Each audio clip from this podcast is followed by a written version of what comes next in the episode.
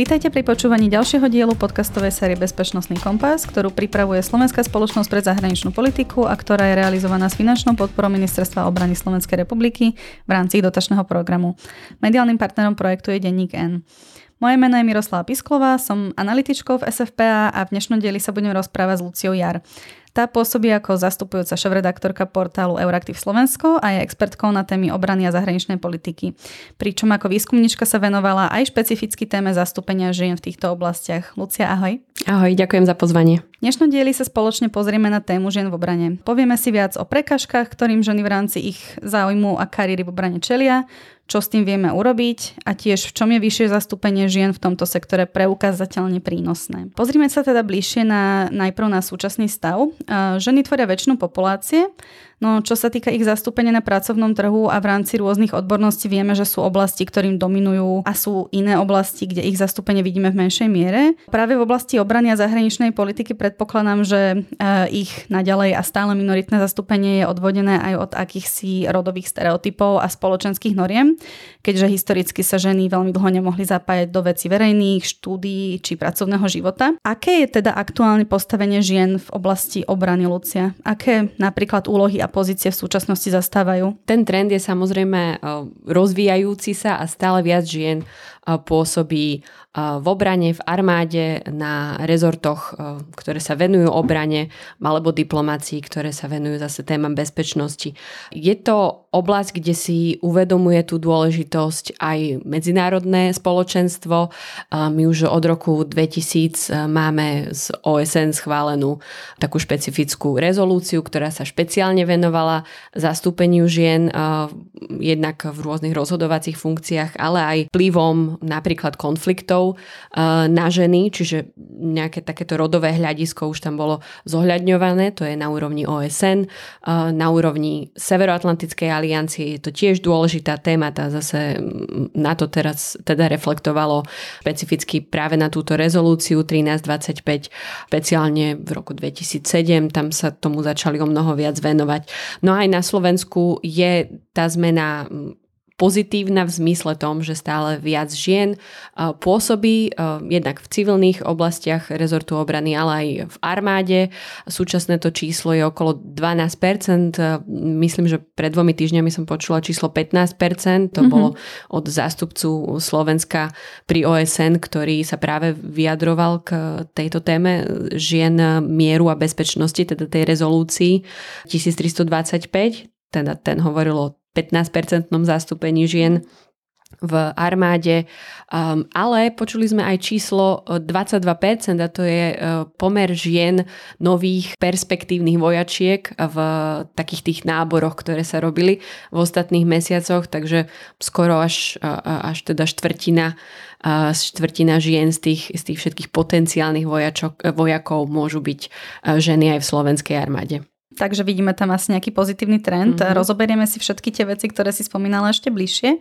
A mňa by ešte zaujímalo, aké majú ženy zastúpenie na relevantných pozíciách, možno v európskych inštitúciách. V európskych inštitúciách opäť je nastavená stratégia, e, kde sa snaží Európska únia a jednotlivé inštitúcie e, získať minimálne tú známu 30-percentnú hranicu. To je, to je ten taký sklenený strop, o ktorom sa hovorí, ale to paritné zastúpenie, teda vyrovnané 50 50 na 50 je taký ultimátny cieľ, je niekoľko stratégií, ktoré existujú z tej bezpečnostnej oblasti, zase na úrovni Severoatlantickej aliancie, tam tiež existuje akčný plán e, posledný z roku 2021 e, na roky až do roku 2025. Nie sú tam presné nastavené nejaké číslo, že koľko tých žien, e, čo sa týka zastúpenia, by malo byť, ale je tam teda snaha robiť to nejako paritne, hovoria o nejakých konkrétnych e, formálnych e, zložkách, ktoré by mali členské krajiny e, naplňať.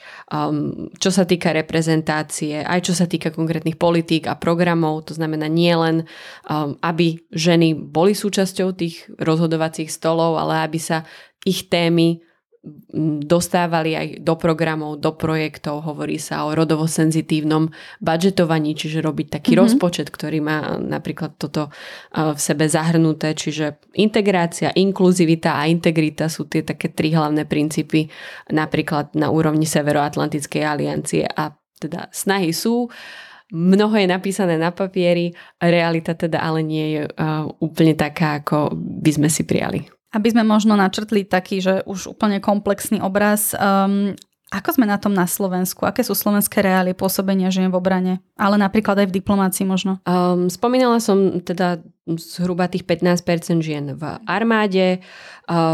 Máme prvú generálku, tento teraz menovanú len pred niekoľkými týždňami, síce nepôsobí vo zbrojených silách, ale teda prvá hodnosť generálky už sa teda ušla aj žene.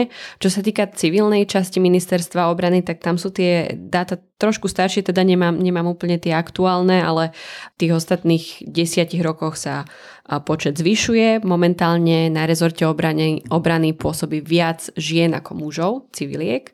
Um, ale teda medzi riadiacimi pracovníkmi uh, ten posledný údaj z roku 2021 hovoril o 46% na tých riadiacich funkciách. A potom čím sa ide teda vyššie, uh, tým je tých žien menej. Podobne to je potom na rezorte zahraničných vecí, tam 52% zhruba tvoria ženy, no tie čísla sú nejaké rok, dva staré, môže sa to zmeniť. 43% je riadiacich pracovníčok v ústredí, to je zaujímavé číslo. 45% zamestnancov s diplomatickou hodnosťou tvoria ženy, čiže máme trošku viac diplomatov. Napriek tomu z približne 70 postov veľvyslancov, ktoré Slovensko má 19 je teraz obsadených ženami, to je posledné číslo. Stále je to veľmi veľké číslo proti tomu, čo sme mali v ostatných rokoch, ale vzhľadom na to, ako prebiehajú interne na rezorte diplomácie, procesy, tak um, je tam možno niekde v hlave ľudia, ktorí nominujú ženy, to majú nastavené, ale ide, ide nám to trošku pomaly.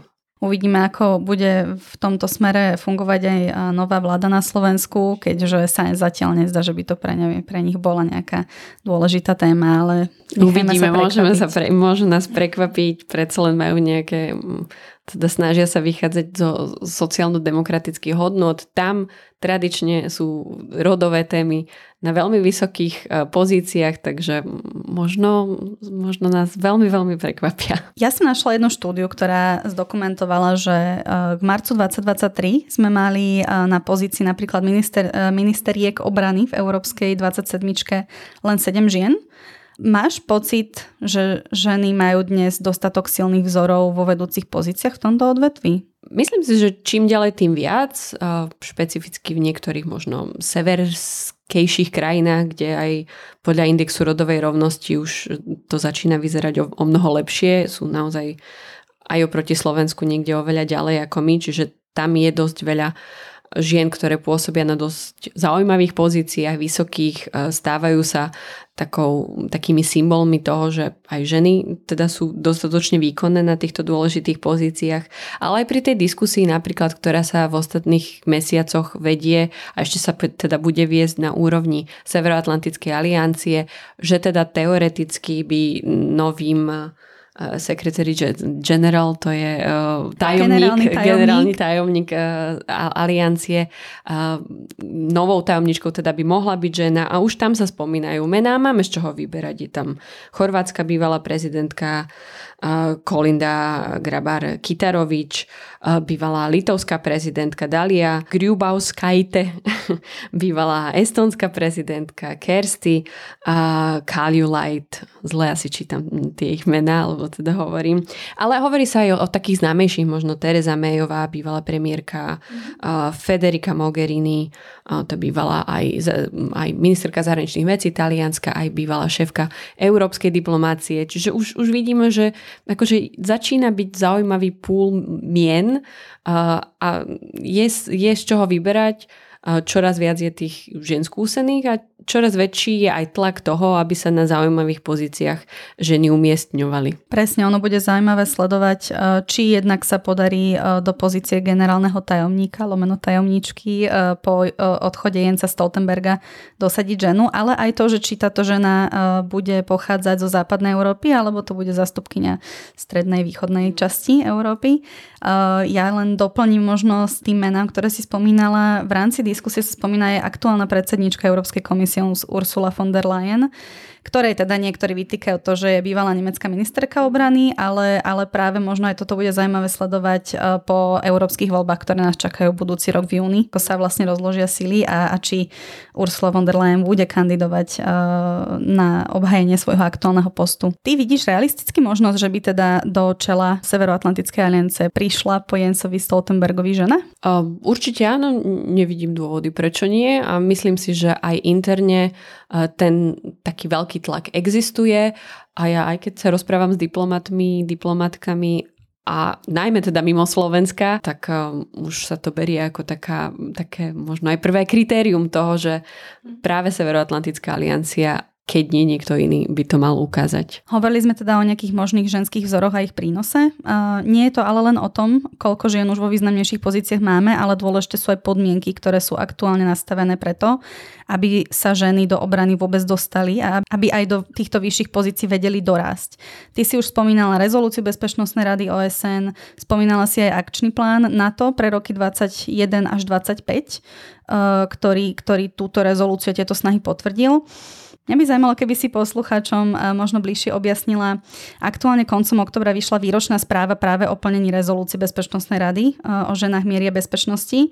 Ako vnímaš tieto výstupy, ako ich hodnotíš a prípadne, či máš pocit, že sa situácia nejako významnejšie zlepšuje? Uh-huh. Aby som možno vysvetlila, tak tá rezolúcia, ktorá, o ktorej sa bavíme, tá ženy, pre ženy miera bezpečnosť, sa na nej krajiny dohodli v rámci OSN ešte v roku 2000 a ona každoročne prechádza nejakou takým komentárom.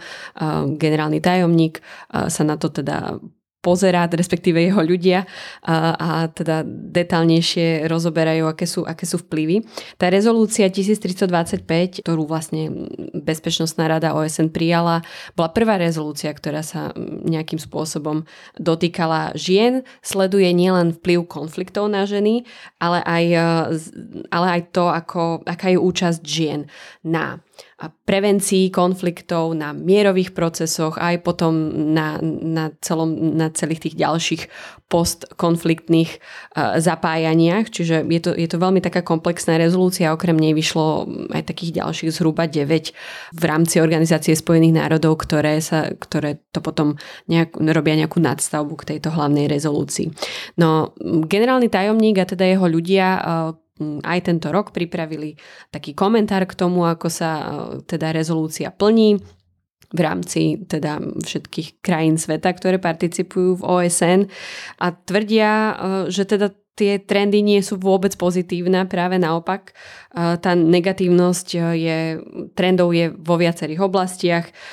Napríklad, keď pôjdeme úplne konkrétne, tak v 18 mierových dohodách, ktoré sa minulý rok s nejakým zapojením OSN prijali, len v jednej bola podpísaná, respektíve na ňu dohliadala žena, čo je veľmi malé číslo a dokonca menšie, ako to bolo po iné roky až o 7 percentuálnych bodov uh, pokleslo, poklesol počet rozhodnutí uh, v Bezpečnostnej rade OSN, ktoré sa nejakým spôsobom zmieňovali o ženách. Čiže opäť bolo to viac e, štáty, špeciálne také, ktoré majú, e, ktoré sa riadia tzv. feministickou zahraničnou politikou alebo feministickou diplomáciou ako Nemecko, Francúzsko, Kanada, v minulosti je Švédsko, e, tak majú veľmi silný hlas v Bezpečnostnej rade v tejto oblasti a naozaj sa snažia vytvárať nejaké priestory pre debatu, prinášať tento rodový rozmer aj do re- rezolúcií Napriek tomu teda sa to nedieje a tie trendy sú skôr negatívne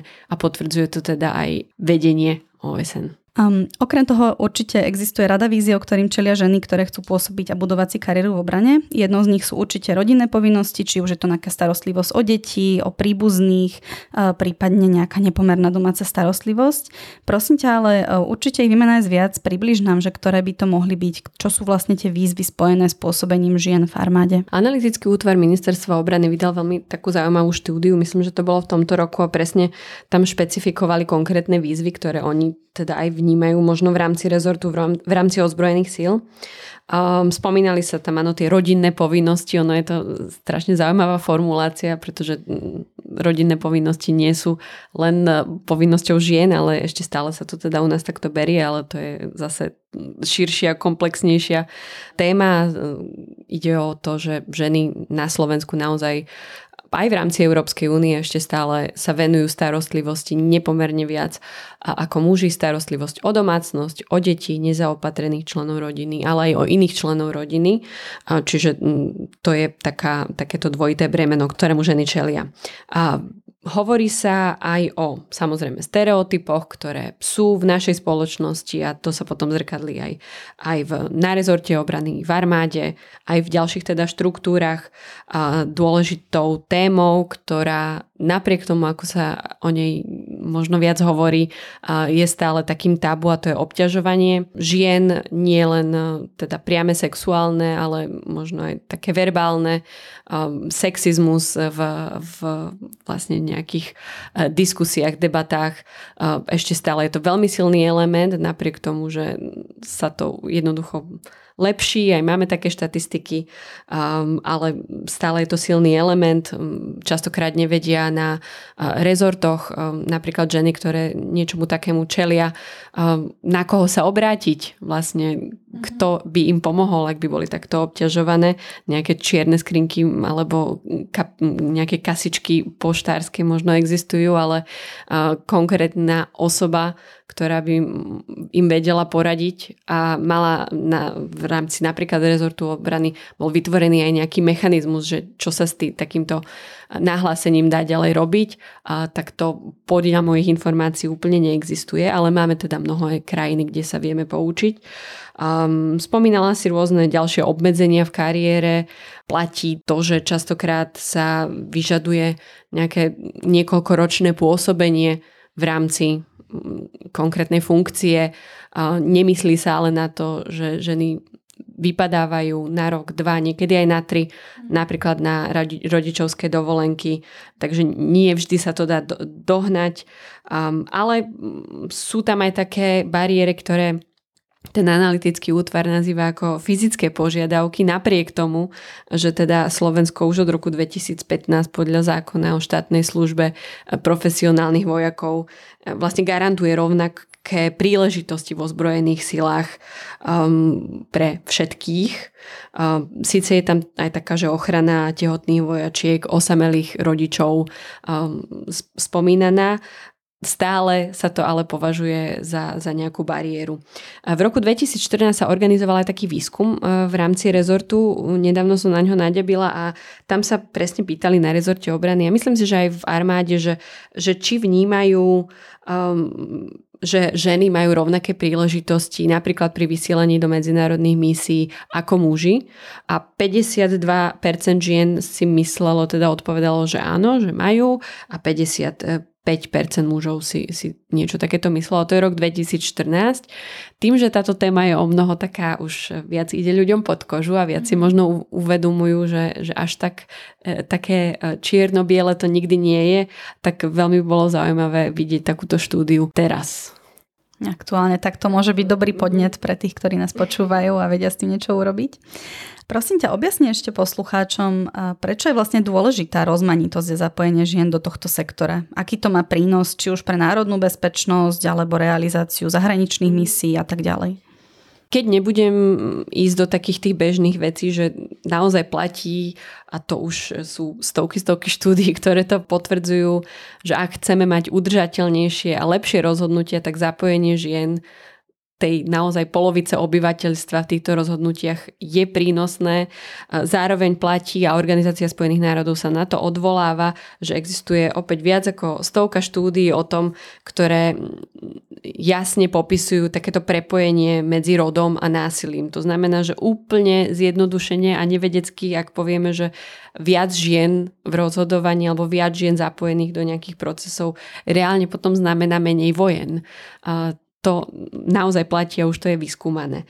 A teraz e, to špecifické zapojenie žien e, možno v armáde, aké konkrétne úlohy plnia, tak e, samozrejme nejde len o také tie tradičné bojové úlohy, ale aj tam, tam už ženy sú plnohodnotne zapojené. Je to množstvo iných úloh a vidíme, že ako sa ten charakter vojen, charakter boja, charakter manažmentu obrany mení, tak stále viac je tam zaujímavé zaujímavejšie mať aj ženy. Ženy pôsobia v manažmente, v inšpekcii, aj vo vojenskej polícii na Slovensku. Kinologičky sú, sú zaujímavé, aj sú tu zaujímavé pozície. Zároveň majú také ženy špecifické zručnosti, ktoré sú možno aj takého taktického charakteru, hej, že sa vedia napríklad napríklad konkrétne v nejakých misiách dostať lepšie do komunít, ktoré by napríklad mužom nemuseli byť prístupné. Napríklad z lokálnych komunít sa vedia konkrétne baviť so ženami. V niektorých štátoch dokonca ženy by sa nemohli, teda muži by sa nemohli so ženami rozprávať, takto majú prístup. My sme aj v rokoch 2015-16, keď v Sýrii prebiehala vojna, kedy taká silnejšia, keď tam oveľa viac pôsobila uh, organizácia Islamský štát, uh, že napríklad oni vedeli veľmi dobre pracovať s tou ženskou zložkou. Veľa uh, žien samovražedných atentátničok pôsobilo takto a veľmi zaskočilo aj, aj jednotky západných armád, ako dokážu pôsobiť. Čiže aj takto sa dajú využiť. Ja som robila výskum o ženách kurdských bojovníčkach, ktoré špecificky v Sýrii mali veľmi silnú úlohu, pretože aj v takej koalícii prozápadnej pôsobili veľmi odstrašujúco napríklad na islamistických bojovníkov, pretože tam zase platí, že ak žena zabije muža a teda muž umiera ženskou rukou, tak sa vlastne nedostáva do toho pomyselného koránového raja, kde ho budú teda mu slúžiť rôzne slúžky a množstvo a ich množstvo. Takže ak, aj, aj toto je vlastne taká špecifická ženská zbraň a, a špecifická zručnosť, ktorú majú ženy a potom ktorú možno muži takto nemajú. To je zaujímavé, to som ešte nepočula. Ten a fakt. ešte, ešte je možno zaujímavé aj to, a opäť OSN sa k tomu um, prikláňa a veľakrát to spomína, že ak je viac žien zapojených v mierových misiách, tak potom e, klesá aj počet obvinení zo sexuálneho obťažovania, to jednoducho platí.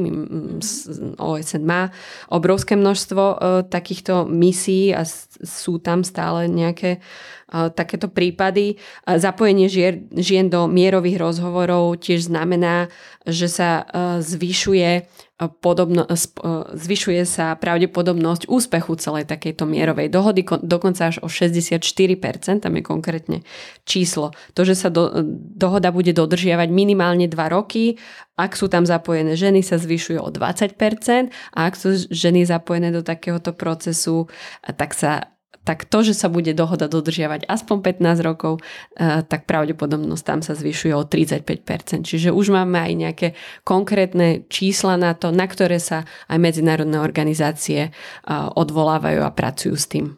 To je určite užitočné a proste celkovo, keď to tak zhrnieme, tak to zapojenie žien pomôže tomu, že ten mier, ktorý je dosiahnutý, je nejakým spôsobom trvalejší a, a ten rozvoj tej postkonfliktnej spoločnosti je dlh, dlhšie udržateľný. Jednoznačne. Ženy do toho jednoducho za ten stôl prinášajú iný pohľad na vec aj taký pohľad na vec, ktorý možno mužom na prvú nenapadne, keď veľakrát sa spomína pro, napríklad to ako ženy, ktoré sa dostali pri negociáciách o tom, ako zapojiť, ako lepšie nejako koordinovať misie v stredozemnom mori, kde sa naozaj z vody vyťahujú ženy, utečenkyne, deti, tak eh, rozmýšľalo sa o tom, čo prvé potrebujú, tak nejaké hygienické potreby, špecifické pre ženy. To možno mužom na prvýkrát nenapadlo, až keď prišli ženy, tak až potom vlastne im napadlo, že také čo si by malo byť na tých lodiach. Viac hlav, viac vie. Čo sa týka náboru žien do bezpečnostno-obranných zložiek. Aké stratégie sa vlastne používajú na to, aby sme prilákali väčší počet žien, prípadne možno aj mladé ženy, ktoré by videli nejakú svoju budúcnosť a kariéru v tejto oblasti?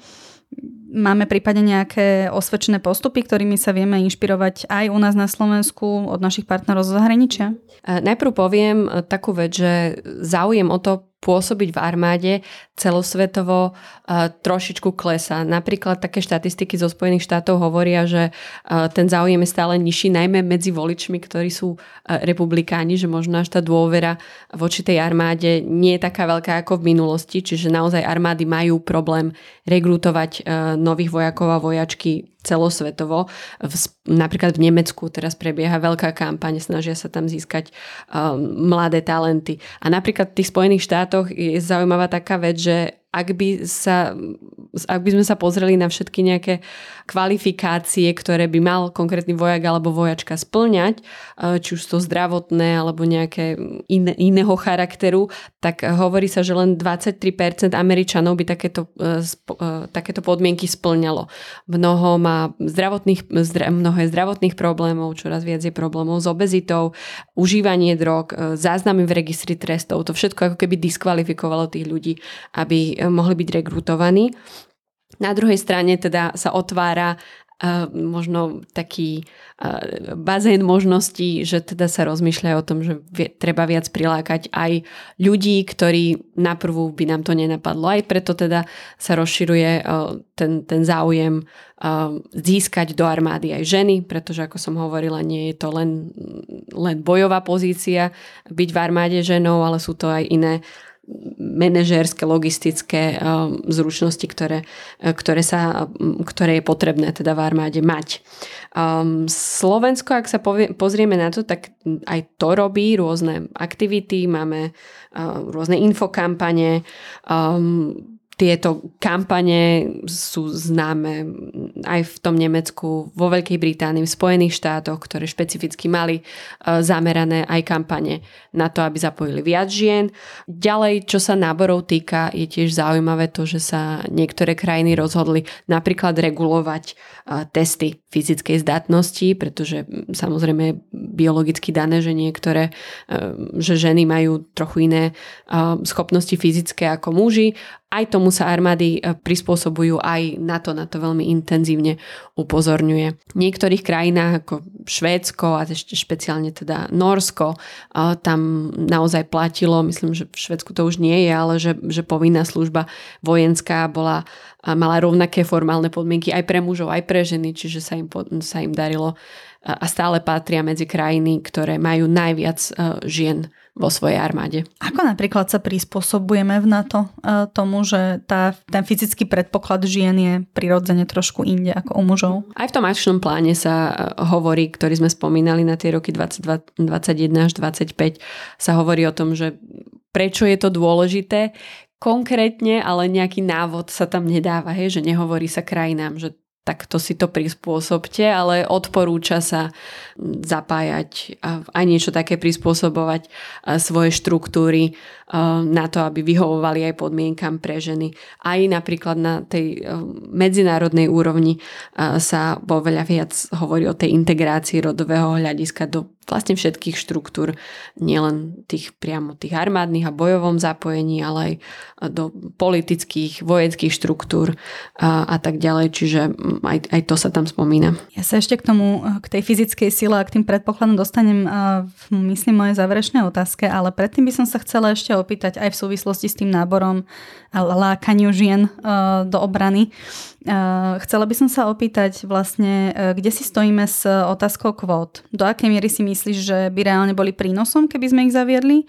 A do akej miery by to mohlo spôsobiť len to, že by ten nárast žien v obrane bol taký, že na oko uh-huh. a nebolo by to robené poriadne, neboli by tie ženy prítomné naprieč jednotlivými nejakými štruktúrami a tak ďalej. Áno, napriek tomu, že, že kvóty sú také strašidelné slovo, tak uh, naozaj nám výskumy jasne ukazujú a, a odvoláva sa opäť na ne aj OSN, aj NATO, aj Európska únia, že jednoducho fungujú. My vieme, že ak sa takéto pomalé snahy uh, a nejaké odporúčania um, dávajú na papier, realita je úplne iná. Čiže ak sa kvóty implementujú správne, ak sú nastavené dostatočné ciele, ak tie ciele vieme potom aj spätne nejako sledovať a vyhodnocovať a častokrát aj ak sú nastavené nejaké stimuly v zmysle, že ak tú kvótu naplníte, niečo dobré sa vám stane. Povedzme to je v politických stranách, ale platí to teda aj, neviem, v rôznych organizáciách, ktoré získavajú napríklad európske peniaze. Tak jednoducho naozaj je to prínosné. My vidíme, máme tie čísla, že aj dokonca rastie počet žien, a, ak, a zároveň platí to, čo som predtým hovorila, ak je viac žien v rozhodovacích procesoch, tie rozhodnutia sú potom lepšie a udržateľnejšie. Kvóty, jasné ciele, stimuly, to sú aj tri také odporúčania z tej uh, správy z OSN, ktorú sme teda spomínali. Uh, tam, keď bola rozprava o tom, že ako riešiť aj kvóty, uh, tak dokonca krajiny ako Kazachstan, Mongolsko alebo Spojené arabské emiráty prizvukovali, že naozaj kvóty sú jednoducho spôsob, ktoré zaručenie, ktorý zaručenie spôsobí to, že tých žien jednoducho bude viac na tých správnych miestach, ale opäť kvóty netreba zavádzať len tak ako že leda bolo a, za, a rovnako platí, že je to opatrenie, ktoré je časovo obmedzené. To znamená, že je to nápravné opatrenie, napráva nejaký štandard alebo trend, ktorý nie je dobrý a keď splnia to, čo splniť majú, tak sa, majú, tak sa aj majú zrušiť a tak toto, tak toto funguje. A my sa tu toho bojíme, ale naozaj mnoho krajín, aj na Balkáne, má tieto kvóty zavedené a spôsobuje im toto, že stále viac žien sa dostáva, možno trošku musia na začiatku hľadať, ale potom sa to stáva trendom a tie ženy majú oveľa väčšiu skúsenosť a sú oveľa viac odhodlané ísť do toho prostredia. A keď je naozaj prostredie čisto mužské, tak je potom aj náročné prilákať ženu, ktorá má to odhodlanie ísť tam pôsobiť, čeliť častokrát nepoviem úplne, že obťažovaniu, ale mnohokrát aj sexistickým vtipom alebo hlúpým narážkam, ktoré jednoducho sú bežnou súčasťou ešte stále našej komunikácie. Mnohým to nepríde divné aj keď máme rok 2023. Čiže tie kvóty môžu v podstate slúžiť ako taký prvý krok k tomu, aby sa ženy v obrane a ich úloha nejakým spôsobom znormalizovali v našej spoločnosti. Určite áno, ale kvóty nie sú, aby to možno nebolo, aby sme nespôsobili nejaké nedorozumenie, tak to nie je vec, ktorá teraz príde, toto sa tam implementuje a všetko bude zrazu fungovať. Nie, kvoty prichádzajú s ďalšími opatreniami, musí to byť komplexné, musí to prejsť diskusiou a musia naozaj ľudia, ktorí s tým vedia pracovať, vedieť v celej tej komplexite kvóty aj správne implementovať. A e, existujú takí ľudia, aj na Slovensku takí ľudia existujú, aj sa vieme na koho v zahraničí obrátiť, aby nám s tým pomohol. Poďme sa ešte skúsiť na záver pozrieť na to, ako výhľadovo vyzerá budúcnosť žien v obrane a vývoj v tejto oblasti na najbližšie roky. Mňa konkrétne, keď som si chystala podklady k tomuto podcastu, zaujala diskusia k práve tej často spomínanej obmedzenej fyzickej zdatnosti žien a v kontexte meniacej sa povahy boja, pretože aj aktuálne na Ukrajine vidíme alebo v aktuálnych nejakých bojoch, že to nasadenie e, vojačiek do priameho boja je, je skrz ten argument fyzickej sily jedna vec, ale na druhej strane ten boj sa stáva čím ďalej tým viac nejakým spôsobom nekonvenčný a je doplnený hybridnými formami útokov a technologickou zdatnosťou. Čo si o tomto myslíš ty a výhľadovo ako vidíš budúcnosť žien v obrane, prípadne čo považuješ za najvýznamnejšie výzvy či príležitosti v dohľadnej dobe a rokoch? Tak ako hovoríš, mení sa samozrejme charakter boja, už to vidím aj na vojne na Ukrajine. Tie konvenčné metódy e, tradičné sa menia, samozrejme stále je dôležité mať a to sme si mnohí mysleli, že už sa to nebude diať, ale mať naozaj tých takých tradičných vojakov, ktorí jednoducho prídu a strieľajú a vedú tanky a, vedia pracovať s rôznou technológiou. Ale to sú veci, ktoré absolútne nediskvalifikujú ženy. Máme ženy tankistky, vedia riadiť stíhačky. Stále viac v rámci aj Severoatlantickej aliancie, aj v iných krajinách máme že žien na vyšších pozíciách, viac generálok. Prvá generálka ešte len v NATO bola Slovinka Alenka Ermens, ktorá pôsobila ako šéfka nebola prvá generálka, ale bola, prvá žena na, na poste náčelničky generálneho štábu v krajinách, v krajinách na to, čo bolo ešte len v rokoch 2018-2020, kedy tam pôsobila. Čiže ako keby je to taká trochu nová, nová éra. Napriek tomu ženy si vedia nájsť pôsobenie v technológiách, v riadení, manažmente, logike, eh, logistike, pardon, vo vývoji, ehm, aj, teda v ďalších oblastiach obrany to naozaj nie je len ten, ten jeden eh, vojak sám v poli, ale aj to teda e, vedia čoraz lepšie naplňať. Na to ale, aby sme vedeli, čo konkrétne potrebujeme a aký je stav aj napríklad v slovenskej armáde, je potrebné vedieť, kde vlastne sa nachádzame. A takéto dáta my stále vlastne nemáme a aj na to sú veľmi dôležité poznania tzv. rodových auditov. Čoraz viac e, krajín, čoraz viac rezortov, špeciálne teda mimo Slovenska, na Slovensku ešte žiadny rezort ničím takým e, naozaj neprešiel Uh, sú teda rodové audity, ktoré veľmi komplexne sa pozrú na to, že aký je stav uh, zapojenia žien uh, v konkrétnej organizácii, inštitúcii, hovoria s vedením, hovoria s ľuďmi, sú to väčšinou externí experti expertky, ktoré sa tomuto venujú a vedia presne zmapovať to, či sú ženy zapojené, či sú súčasťou rozhodovaní, ale aj či sa nejaký rodový aspekt zapája do programov, do politiky, do rozpočtovania, či nejdu peniaze napríklad na také programy, ktoré a priori vylúčujú uh, z nejakých pôsobení ženy. Čiže to je všetko dôležité a my potrebujeme najprv mať tie dáta a potrebujeme najprv pochopiť, čo sa vlastne deje, pretože naozaj tá problematika alebo tá téma žien v armáde je ako keby novinkou ešte stále, ešte len naozaj prvýkrát tu máme načelničky a, a generálky, a takže ich plnohodnotné zapojenie potrebujeme niečím podkuť a vidíme, že ak sa to deje, tak výsledky sa dostavujú. Ja verím, že práve uh, poukazovanie na tento problém a diskusie možno ako aj tá naša dnešná uh, pomôžu k nejakému vytvoreniu aj štrukturálnych podmienok na zlepšenie stavajúcej situácie a k zmene v, v spoločnosti, vo zbrojených silách. Ďakujem veľmi pekne našej dnešnej hostke, ktorou bola Lucia Jer z Euraktiv Slovensko. Ďakujem aj ešte raz za pozvanie. Ak by ste mali záujem o ďalšie výstupy Slovenskej spoločnosti pre zahraničnú politiku, nájdete ich na našej web stránke www.sfpa.sk. Dnešným dielom vás prevádzala Miroslava Pisklová a produkciu mal na starosti Štefan Bako. Ďakujem vám za pozornosť a do počutia pri ďalšom dieli nášho podcastu.